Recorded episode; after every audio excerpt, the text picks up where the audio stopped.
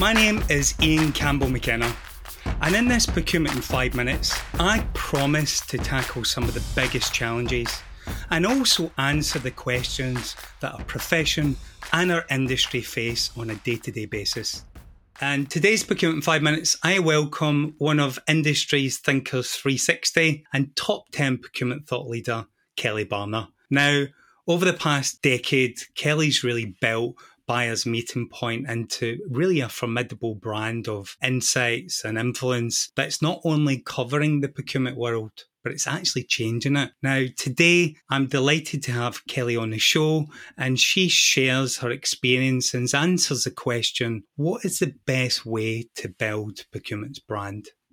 If you think about what a brand really represents, at least in the context of a B2C business, it's the value and really also the values that serve as the bond between provider and consumer. An effective, well developed brand is very powerful. Think of things like the McDonald's Golden Arches or Target's Big Red Dot, right?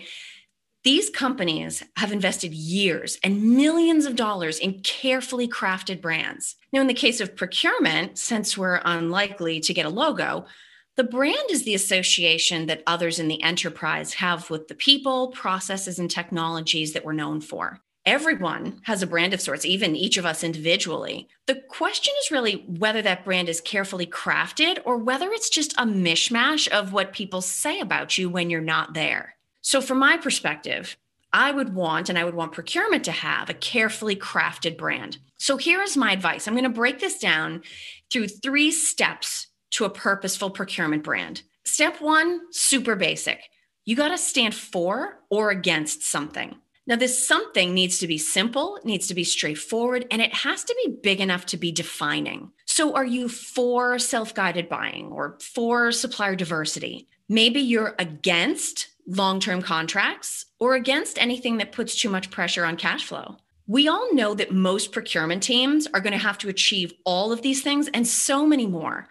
But in this case, we're trying to pick something that procurement will be known for internally and in some cases externally above all else. We're really trying to project an image to the enterprise. This something has to hold value with the, you know, the air quotes consumers we're trying to win over. Better yet, it should be something that evokes an emotional response in them. What ends up being our brand should elicit pride or calm a sense of fear Maybe procurement can even find a way to make people's jobs easier. That is the stuff that brand dreams are made of. So that's your step one before or against something. Step two, once you've figured out what that something is, you have to figure out how to communicate it. And you can honestly think about this as being sort of like a political campaign. Now, I promise I'm not going to get political here, but I've been involved in a lot of community improvement projects in the town where I live. And we have to get each one to pass at the voting booth. So you're ultimately winning over one voter or one block of voters at a time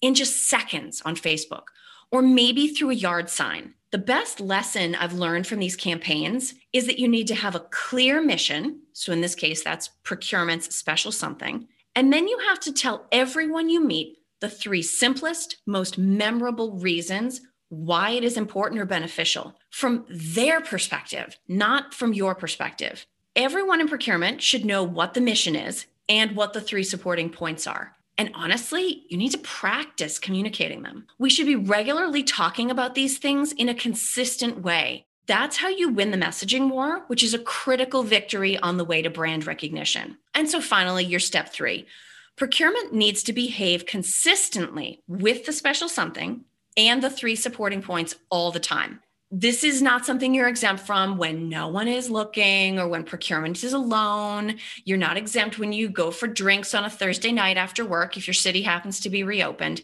You have to behave consistently with what you're telling people and the values behind that all the time. There are no exceptions to this. Nothing damages a brand or undermines a communication strategy like a lack of sincerity or authenticity the best way to solidify your brand once you've defined and shared it is to live it. And if anyone on the team is having trouble getting in line with procurement special something or with the approach to evangelizing it, you've got to get them out, right? Every individual in procurement is procurement when they're on the job. They are the brand, they are the special something, they are the values. And there is no room for sloppiness or apathy in the brand building business. You're building something that you should be prepared to defend, something with meaning and value, something you can actually trade against. That's what makes this process worthwhile. And that's what can make procurement's brand as strong and lasting and valuable as any B2C brand that we're familiar with in our personal lives.